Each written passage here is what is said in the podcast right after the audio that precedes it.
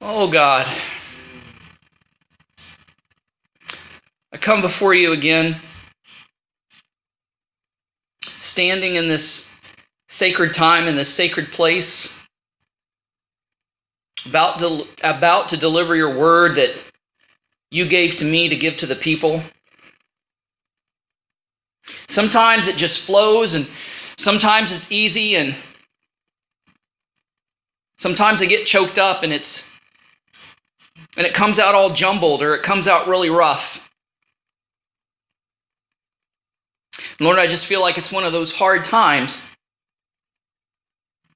So I need the grace of your Holy Spirit. I depend upon your Holy Spirit to speak your word. Because, Lord, I, I can't do this on my own. I, I mean, I might be able to teach a history class, uh, I might be able to teach, you know, some sort of class, but when it comes to teaching and preaching the Word of God in my human capacity, I'm going to screw it up.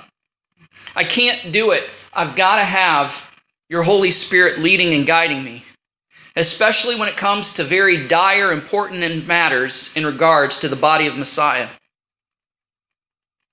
So, Heavenly Father, I pray that your Holy Spirit would make the hearts and minds of the people receptive. It's one thing to understand it, it's one thing to say, Yeah, I know. And it's another thing to live it out and to put it into practice. And that's the hard thing to do. Enable the people to put into practice what they're about to hear. Because spiritually speaking, it can be a life or death situation within the body of Christ. Father, we love you and we praise you. And we ask these things in Yeshua's name. Amen. Amen. Uh, first of all, I just want to say that I love you guys and I'm on your side. Sometimes being in a position of authority, it doesn't seem like the person in authority is on your side because sometimes they have to do by necessity and by the command of the Word of God things that they really don't want to do. That's very uncomfortable for them to do, but necessary to be obedient to the Word of God and to the Spirit of God. And you're like, oh, great, he just said that he loves us. He's going to drop kick us tonight. He always prefaces those hard sermons with him loving us, but it's true. Today, today has been a Maccabean Sabbath. And you're like, what the heck is a Maccabean Sabbath? Well, back in the time of the Maccabees, the enemies would attack the Jewish people on Sabbath or on high holy days, which is just the same as a Sabbath. And of course, they wouldn't fight back because it was, it was prohibited according to the law. So, one time this village got completely wiped out by the enemy. And the Levitical priests, which were the Hasmoneans, the Maccabees, come along and they said, Look, we're not doing this anymore. New policy. If they attack on Sabbath, we're going to fight on Sabbath. It's the principle that Yeshua said if you have your ox in the ditch, wouldn't you take it out on the Sabbath? Because it's valuable to you. Not only is it a precious life, but it's part of your livelihood and income, and you need to rescue that or you're going to put yourself in financial dire straits.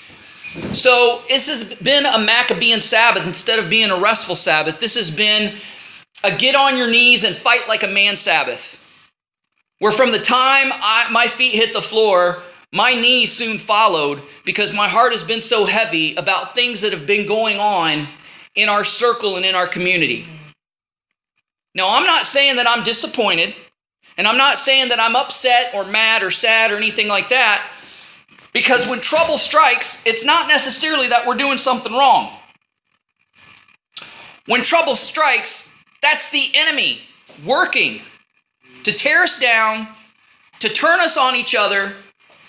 So when the demonic activity and, and stuff just gets ramped up, it means Satan's trying to stop something good that's just about to break through. Something good that's just about to happen. And he can't stand people being free. He can't stand people being joyful. He can't stand the body of Christ being unified. He can't stand us loving each other. And if we're doing that a little too much, he's going to step in and he's going to stir the pot and he's going to try to break things up. So much so, I've been hearing stupid, ridiculous rumors around Plaster Rock. Somebody come to me just the other day and said, Well, did you hear? Harvest House is going to shut down. And I said, No, it's not. No, it's not. Oh, yeah, I heard it. I said, You need to check your sources because I'm very tightly connected with Harvest House. And if it's shutting down, I would know. Yeah, the village is going to shut it down. The village has no right to shut us down. They don't own this building. That's like them going to the pharmacy and say, Well, we're going to shut down the pharmacy. They can't do that. So I said, Look, you got to check your sources. Don't believe everything that you hear. That's another indication that Satan's at work is when those rumors start flying. Now, this is going to be. This is not going to be a pocket knife message. This is going to be a chainsaw message. And what I mean by that, it's going to be rough. Like I could take a pocket knife and whittle out something really beautiful with a piece of wood. You know, a nice little giraffe or something like that. No, this is going to be like a chainsaw being taken to a log, and I'm making like a big eagle or a bear or something with my chainsaw. It's, it's going to look like a bear, but it's going to be very rough cut. Because literally, I sat here and wrote this sermon while you guys were doing the praise and worship. I had something totally different planned, and the Lord said, No, no, no. You, you know, we're, we're switching it up. I'm changing plans. So bear with me if I'm all over the place. Um, you know, I just wrote down my chicken scratch, and, and so it's going to be hard to kind of go by my notes. But I want to start out by reading the lyrics of a song. There was a guy back in the, uh, I think it was the late 90s, early 2000s. Uh, he simply went by the name Eli. And he had a song called Unqualified. And, it, and so he would perform concerts on a regular basis. And he got really popular, but really didn't last. But the song Unqualified says, Every night I stand before you, and pleased to know that I'm so glad you came. But who am I that you should treat me like a hero? I'm no Superman, I'm just another face. Well, if I had it to do over, I can say I wouldn't do the same. Because through it all, I've learned about God's forgiveness. Well, I rejoice because I can turn to Him and say, I have stolen, I have cheated, I have lied. I am prideful and unqualified. I am broken when I realize it's God's grace. It's God's grace that covers me. Eli was a Christian musician, and he realized he was unworthy to do what he was doing. And that's why I said, Look, I'm no Superman, I'm no hero. He says, I've stolen, I've cheated, I've lied, I'm prideful and unqualified. One of the great, here's another musician, one of the greatest, uh, you know, contemporary artists, and one of the greatest uh, praise and worship singers of modern time was Rich Mullins. And he was an active alcoholic. He loved God, he loved Yeshua with all his heart. His songs are some of the most raw and the most sincere. He fought against the Christian, the, the seedy underbelly of the Christian music system because he wanted to stay true to God and stay true to himself and not be changed. But every once in a while, he fell off the wagon and he fell hard. We're going to judge him for that. We're going to throw him under the bus for that. We're going to burn all his tapes because he was an alcoholic. We need to be really careful of how we view the, the guy sitting next to you. We've got to be very careful how we view our brothers and sisters in Christ because we're not perfect. Every single one of us has a past we are not proud of. I mean, some of us know about our past, but I'm sure there's a lot about our past that each other doesn't know about, and we sure as heck wouldn't want it to be put up on the big screen for everybody to see. Not that we're trying to be deceptive, not that we're trying to be secretive, but it's just something we just don't want everybody to know because we're utterly ashamed of what we did and who we are back then, and we're not that same person. Kris Shoemaker is dead. I crucified that guy. And the Kris Shoemaker you're seeing sitting here is not the same person I was way back when. And each and every one of you can say that. I'm going to be saying a lot of the same stuff that I've said in past messages. I'm going to be saying stuff that you've already heard before. But if I'm saying again, it means you need to hear it. It means you need a refresher course in what I said umpteen times. Now I'm going to pick on James. None of what I'm saying is true. I'm just using James as an example. Let's say I get up here. I'm an authoritative person. I'm in a person of power and authority, preaching and teaching the Word of God. You know, volunteering here at Harvest House and uh, you know running the Root of Yeshua congregation as the pastor, as the rabbi. So if I say things, it, it, it must carry weight because I've been educated, I'm in a leadership position. So something I say, you're going to take seriously. Now, what if I would say, well, you know what? James is a murderer. James killed somebody before. You'd be like, oh, oh my gosh, you know? And just by me saying that would cause you to look at James in a different light. And let's just say that it is true that he killed somebody. You don't know the circumstances of that situation. Maybe it is true that he murdered somebody. But what I left out, what I didn't say, is that it was in self defense. Now that changes things, doesn't it? That changes the whole picture of James being a murderer. It was self defense. But yet, people hear and see things about other people and go out and blab it when they don't have the full story. And they're throwing their brother and sister in Christ under the bus and causing other people to look bad on them and as a result treat them differently. And when they start coming into this place, they know that they're being treated differently and they don't know what's been said. We've got to be very, very careful. The Word of God clearly says, by two or three witnesses, let everything be established. It can't be secondhand information. It can't be hearsay. It can't be he said, she said. It can't be, well, I heard it from Aaron or I heard it from Kris. It can't be any of that. By two or three eyewitnesses, let everything be established. The Torah also says, and, I, and like I said, I just sat down here and just wrote these notes out really quickly, so I didn't have the time to look up the citation of the passages. But in the law, it says when you're investigating a matter, you are to search diligently. You are to make a thorough investigation. Make sure you have all of your facts before you even open your mouth. And even some cases, you don't open your mouth even after you have the facts. Because somebody's life, somebody's reputation hangs in the balance. You can destroy somebody's life by a careless word just because you want to pass along some juicy gossip, because you want to be known as the person that's in the know and knows the behind the scenes stuff. You can ruin somebody's life that way very, very easily. We've also got to remember that the proverb says that there's two sides to every story. The proverb says something like this, and I'm paraphrasing it that you know, one seems right until the other person comes and gives their testimony. I mean, whenever you're sitting there watching these uh, court TV shows and somebody's testifying, oh, yeah, well, that makes sense. Oh, yeah, I believe that guy. And then another person gets up and gives their testimony. You're like, oh, I didn't know that. Well, that changes things. Now I believe this guy. There's two sides to every coin. There's two sides to every story. We've got to have two or three witnesses to let everything be established. We've got to diligently seek out and diligently search.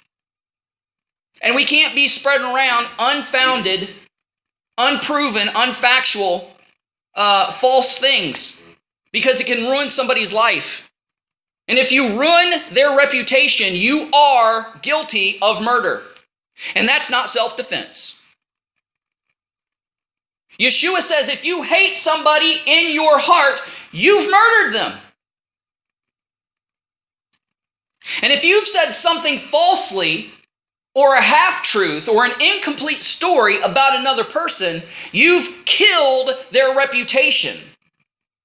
Your tongue has been used as a sword to murder that person's character. We cannot have this in the body of Christ. We cannot have this at Harvest House. We cannot have this in Root of Yeshua congregation. Do you realize how Satan wants to use you against somebody else? Attacking from the outside, from somewhere else, is too obvious of a strategy that we would sniff out in a heartbeat and we'd nip it in the bud. But if it comes from among us, it's a little bit harder to detect and a little bit harder to discern because we're very good at disguising our gossip. We're very good at disguising our slander. I want to share with you something, only because I'm concerned about this guy. Yeah, right. Shut up. You just want to tell a story, a juicy story. Oh, no, you don't understand, Brother Kris. We're going to pray for this guy. It's in the guise of a prayer request. Yes, it's in the guise of a prayer request. You're using a prayer request to spread gossip, something that's unfounded, that hasn't been established by two or three witnesses, something that has not been thoroughly investigated, and something that hasn't even gone through the protocol of Matthew 18. Now we know, and I've, oh man, I've preached this probably, I can't even remember how many times. But Yeshua says if we have something against somebody else, or you can say if you've heard something about somebody else, you don't repeat it to anybody else but that person that it's about. In other words, you go to that person. If you have something against somebody, you go directly to that person and you hash it out. If you've heard something about somebody, that you don't know is true or not, you don't spread it around saying, I heard, I heard, I heard. You go to that person and say, Is this true? This is what I heard about you. And before I say anything, I want to know. So, if things can't be resolved with a one on one confrontation in love, because peace and restoration is the ultimate goal of this exercise. Not to shun, not to condemn, not, not to prove that they did something wrong so we can excommunicate them, but to restore them, to win over a brother. And if that doesn't work, it says take two or more with you. Not two or more that you're close buddy buddy that you've told the story to and they know everything about it. Two people that don't have a dog in the fight. Two people that are unbiased. Two people that can that can look at this from the outside and not be in the thick of it, can be objective about it. And you try to hash it out privately. You don't do your tit for tat battle on social media, on Twitter, on Facebook, in texts. And if that doesn't work, whatever authority you find yourself under, whether it's Harvest House, whether it's Root of Yeshua, whether it's another church, you take it to the leaders of that organization and it becomes their problem at that point to where they take these parties that are in opposition and try to work the issue out. And just because these authorita- these people in authoritative positions does not have a law degree or has judge so and so before their name or honorable so and so before their name, whatever the decision they make, you have to live with. Because the Bible also says that the Levites when there, when there came cases that were too hard for the tribal leaders to, to hash out and figure out, they took it to a higher court. They took it to the Levites. And whatever the Levites ruled, they had to live by. Whether they agreed with the decision or not, whether they agreed it was the right call or not, your opinion doesn't matter at that point. Because if they made the wrong decision, God's going to punish the judge, God's going to punish the Levite. A lot of people didn't like what King Saul did. David didn't even like what King Saul did. He was doing what was absolutely wrong. But David didn't say anything, he didn't do anything because he knew that that was God's job. He knew it was God's anointed. And he couldn't lift a hand or a finger against him that God was going to take Saul out on his own to let that situation work out. So if you don't agree with what Pastor Kris says or what Aaron says or whatever, tough noogies. You don't like it, take your toys and go home. And I'm not trying to be sassy and I'm not trying to be mean. But those are the ones that God has anointed and put in authority over the people that are here right now. So if you hash things out, you've got to trust them that they're in tune enough with the Holy Spirit to make the right decision, whether you agree with what they decided or not. I know this is tough stuff and hard to swallow. But the two greatest commandments are love the Lord your God with all your heart, soul, mind, and strength. But guess what? Not everybody can do that. Because the second part of the greatest commandment is love your neighbor as yourself. And if you don't love yourself, how can you love your neighbor, let alone God? You got to love your neighbor as yourself. You're to love the Lord your God with all your heart, soul, mind, and strength. We all know the golden rule. That's in Scripture also. Do unto others as you would have them do unto you. If there was a nasty, ugly rumor being spread about you, wouldn't you want your brothers and sisters to give you the benefit of the doubt instead of automatically say, Oh, I can't believe that happened, shame on them? And then you start treating them differently next time they walk in the doors for a Monday night meal or for a service because you heard, but you don't know for sure. And now you already think differently about those people. Shame on us. Shame on me. I've done it before. I'll readily admit that. Now, here's two examples that I've given before too, but they're worth repeating. One is an extremely well known Talmudic example. Now, people, the way a lot of Protestant preachers will preach, they will act like that the Pharisees were some bloodthirsty mob that, that used the death penalty every chance they they got. But that is not true. The Talmud says if there are two capital punishment executions within the lifetime of a high priest, that is a bloody Sanhedrin. That is a bloody court. There shouldn't have to be that many uh, executions within the lifetime of a ruling priest. So, the Talmud tells the story of two men who walk into a building, but only one walks out and he's got blood all over his shirt and a bloody knife in his hand. People go in to investigate and find the other guy he walked in there dead, stabbed. Well, open and shut case, it's obvious that that guy who walked out of the building did it. Obvious. There's blood all over his shirt. He's holding a murder weapon. He's got the knife.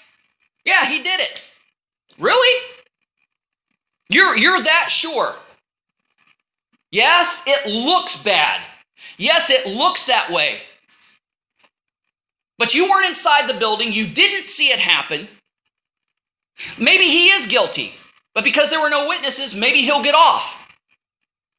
And if so, God's going to deal with that guy. But maybe what happened is there was an open window or open door in that building, and there was somebody already in there waiting and hiding, ready to ambush these two guys when they walked in. So maybe the guy that's got the blood all over his shirt and the knife in the hand didn't even kill the guy. Maybe he took the knife out and tried to save the guy's life and he ran out for help. It looks bad. But we don't know. So in that case, the Sanhedrin says, well, we don't know if he's guilty or not. We're going to have to let the guy go because there is no conclusive proof, no conclusive evidence. Because you don't know what happened.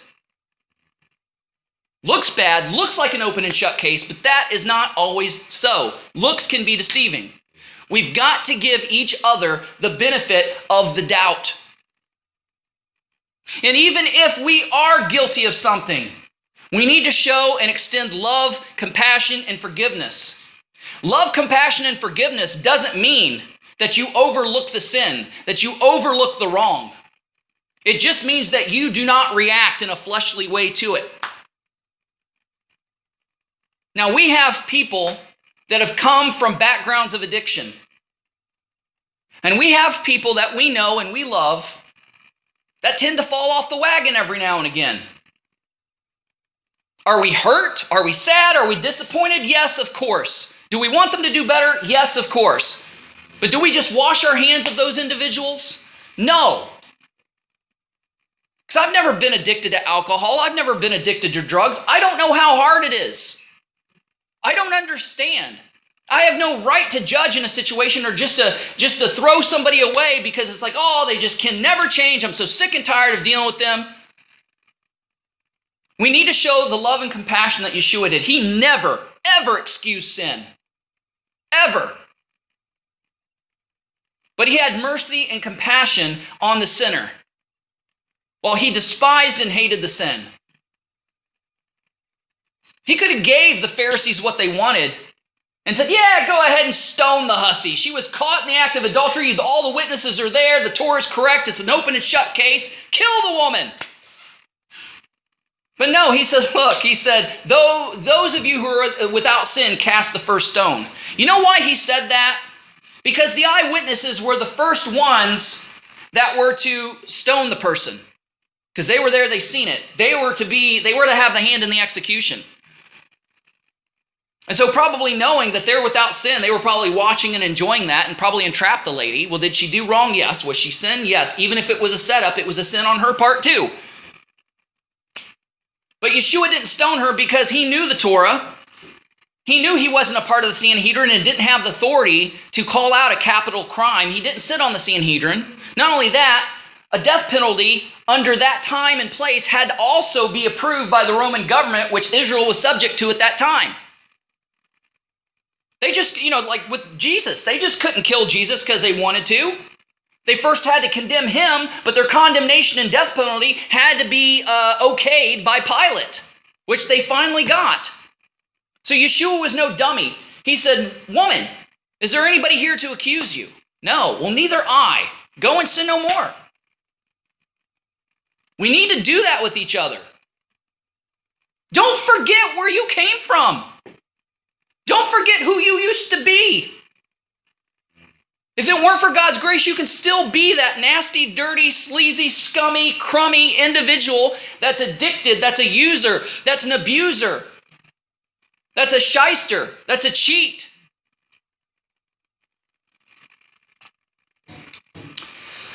Another example, and I've used this before too. Everybody who knows Mike Chase knows that he used to be an alcoholic, used to do drugs, used to party all the time. So let's say that somebody catches Mike Chase stumbling out a bar with another person that's a known alcoholic. Easy for our minds to jump to the conclusion, oh, he's fell off the wagon. Uh, I mean, he was a preacher, he's got he's licensed to preach, he's a minister, now look at him. And then somebody starts spreading all over town that Mike Chase is a drunk. He's fallen from grace. Let's ban him and excommunicate him as a Christian, as a preacher, as a pastor. Let's start treating him like scum because he screwed up. But do you really know that he was drunk? Mike Chase is a short, stocky man. He was helping another guy twice his size out of a bar. And the weight of that guy caused him to stumble as he's helping this guy out to the car. Why was Mike there in the first place? Because the guy called him and said, Mike, I'm drunk. I need a ride home. I screwed up. I messed up. Mike goes and gets him, walks him to the car. Circumstantial evidence would say Mike's drunk and fell off the wagon. It looks that way, it looks bad. But you don't know the story. Thoroughly investigate. Yeah. So there's not a he said, she said thing. So if you're that concerned, if you've seen that and they're that concerned that it looked that bad that Mike has fallen off the wagon and he's become a drunk, instead of saying it to somebody else, go to him and say, I saw you stumble out of the bar last night. Were you drunk? Let him tell his side of the story. Never. Right, never judge a book by its cover. It's like the old native saying you need to walk a mile in another person's moccasins to really understand what they're going through. Proverbs tells us that life and death is in the power of the tongue. We can edify and build somebody up as quickly as we can tear them down with what we say. And we've got to be extremely, extremely careful about that. So, false or unfounded, unconfirmed, uninformed accusations has ruined others' lives. I know a guy who had a past. He was a very jealous and controlling individual. But he had changed. He become a believer. And yet he was with a girl that was just as messed up as he used to be. She was addicted to drugs and she was in and out of relationships. And she accused this individual of abuse. Well, the guy's always guilty. We always got to believe the woman, right? That's exactly what happened.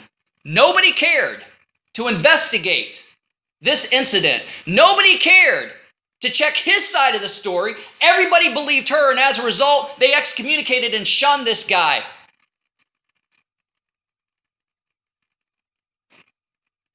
Somebody's life could be ruined by something careless we say, thinking we're doing somebody a favor or warning somebody or helping somebody out, or we're just saying it because we're concerned so we can pray for that person.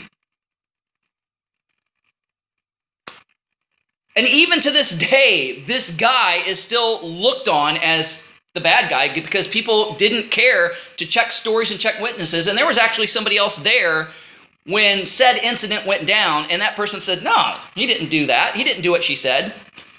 People want to believe the girl. So we all have pasts we're not proud of and don't want to be held to those standards that we used to be. We don't want to be held to who we used to be because we claim that we're not that person anymore. And if you're saved and you're regenerated and you're delivered and you're healed, you are not that same person. And doesn't it hurt your feelings when somebody holds you to the standards of who you used to be and don't believe that you're a different person and don't believe that you change? You're like, what do I have to do to prove to you that I'm not the same person? It's frustrating and it's heartbreaking, isn't it? Look, family is messy, especially the, the family of God. I mean, regular biological families are so dysfunctional, let alone the family of God. It's messy. But if you love somebody and you love each other, you love each other regardless of the mess, in spite of the mess, in the thick of the mess. You will roll up your sleeves and you'll be willing to get dirty and your and dirt under your nails to help that person because you love them because you would want them to do the exact same thing for you. You'd want them to do the same thing for you. We're family, family's messy, and we need to treat each other like family and not like enemies. I'll give you an example. Actually, this is another example with Mike Chase in it again. I was pre when he was pastoring the Lyric Church out in Tilly.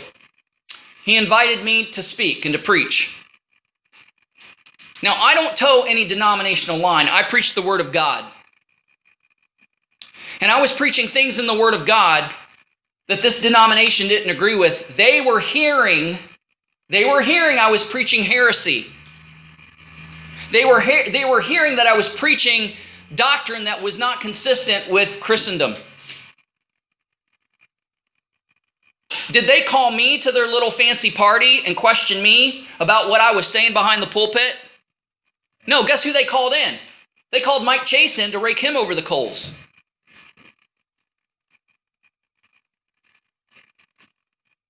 And then there were people that was that I there was even an individual who said I'm anathema because of what they heard I preached and what they assumed I believed by what they heard that I said. They basically excommunicated me and wrote me off as a heretic. They didn't quit, they didn't they didn't bother to question me. But they questioned him and he says, "I can't speak for this man. You call him in. The Bible says to call him in, confront him." Because they're asking him all these questions about me and my beliefs and what I said. He's like, I can't speak on his behalf. But I will say this I find no fault in my brother. And he basically said, the, the, the, the, the uh, meeting, they basically said it's either us or him.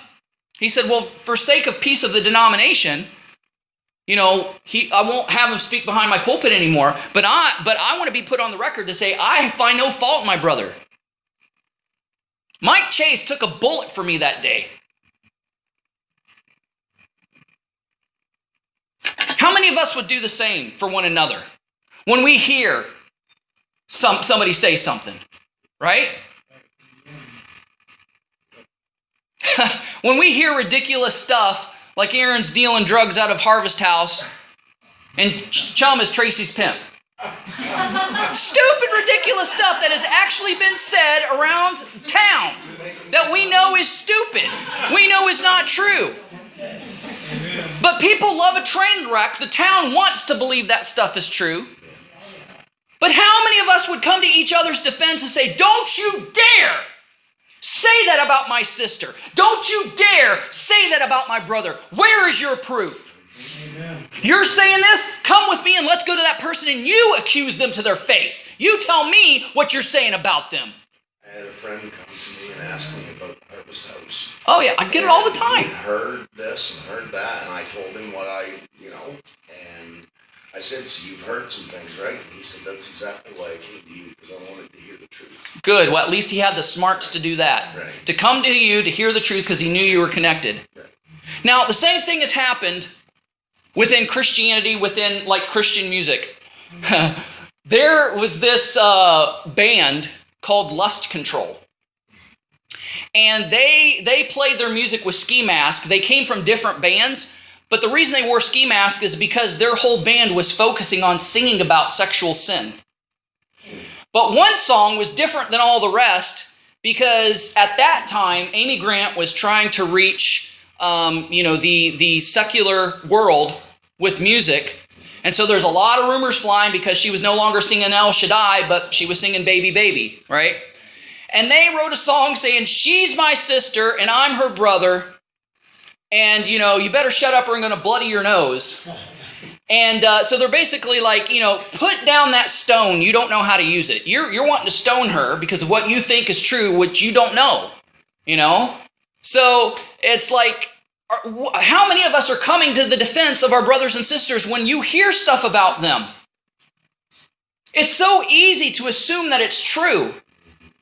Our fallen flesh loves drama, and we want, in, in, some morbid way, we want it to be true because it's juicy. And I'm saying all this because of all the stuff that's happened in recent days.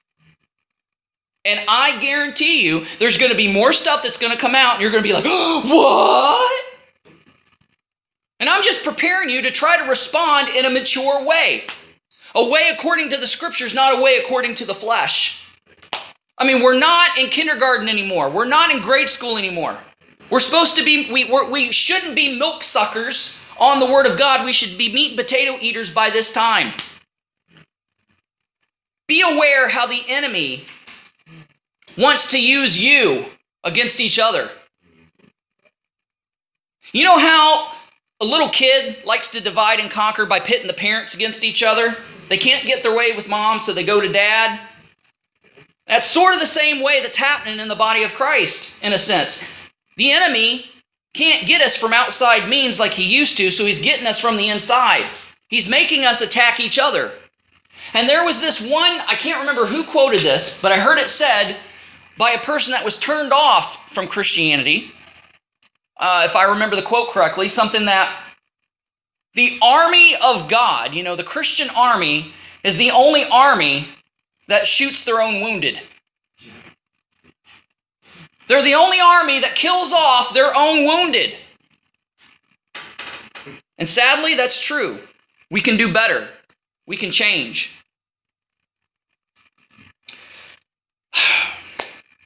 So, mercy and compassion. We need to have mercy and compassion when some of us get caught back up in our old sins and our old habits, like somebody who relapses.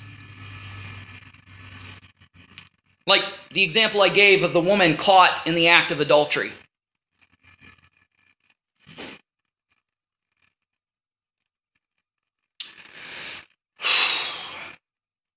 Satan would like nothing more than to see this place shut down. He would like nothing more than to see each and every one of us disband and never darken the door of a church or synagogue ever again.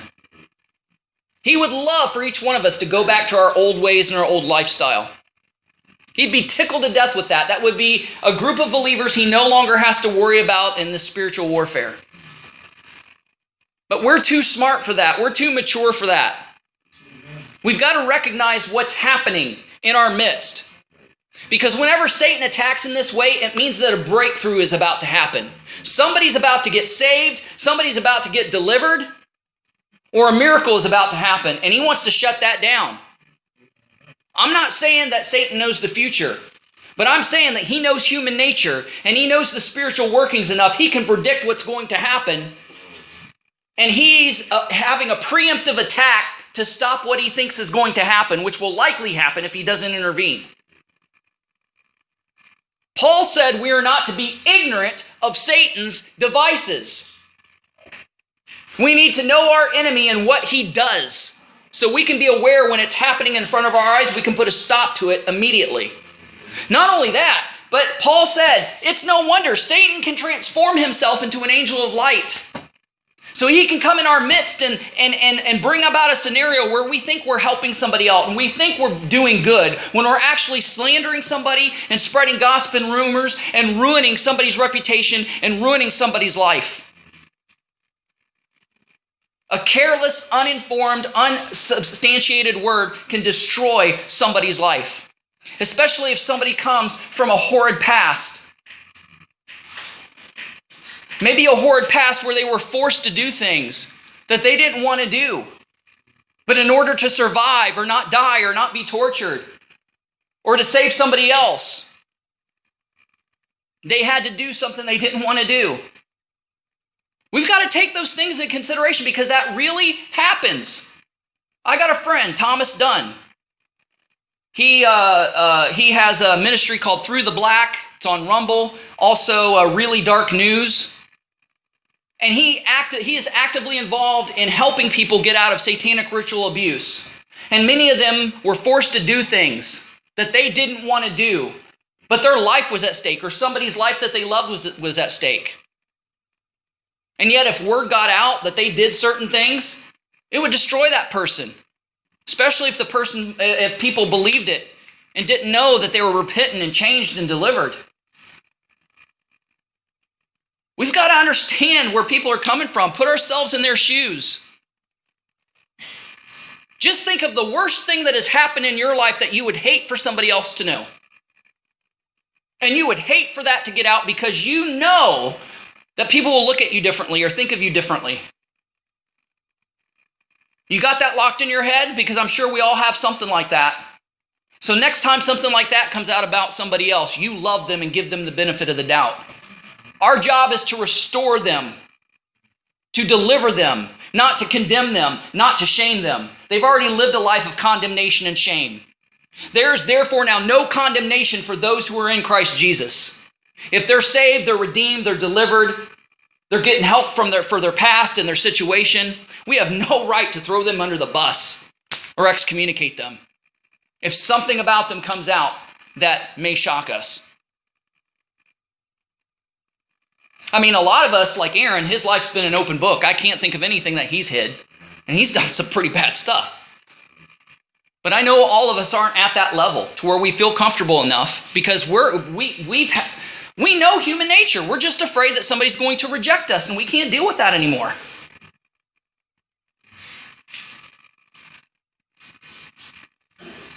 So, yeah, we've got to love each other.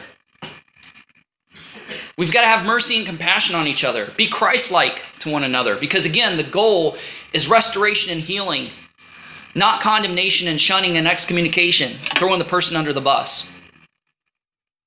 And let, let's also be loving enough and wise enough when one of us are starting to say something maybe we shouldn't say, that we'll be brave enough to stop the other person and say, hey, brother, sister, I don't think we should be talking about that.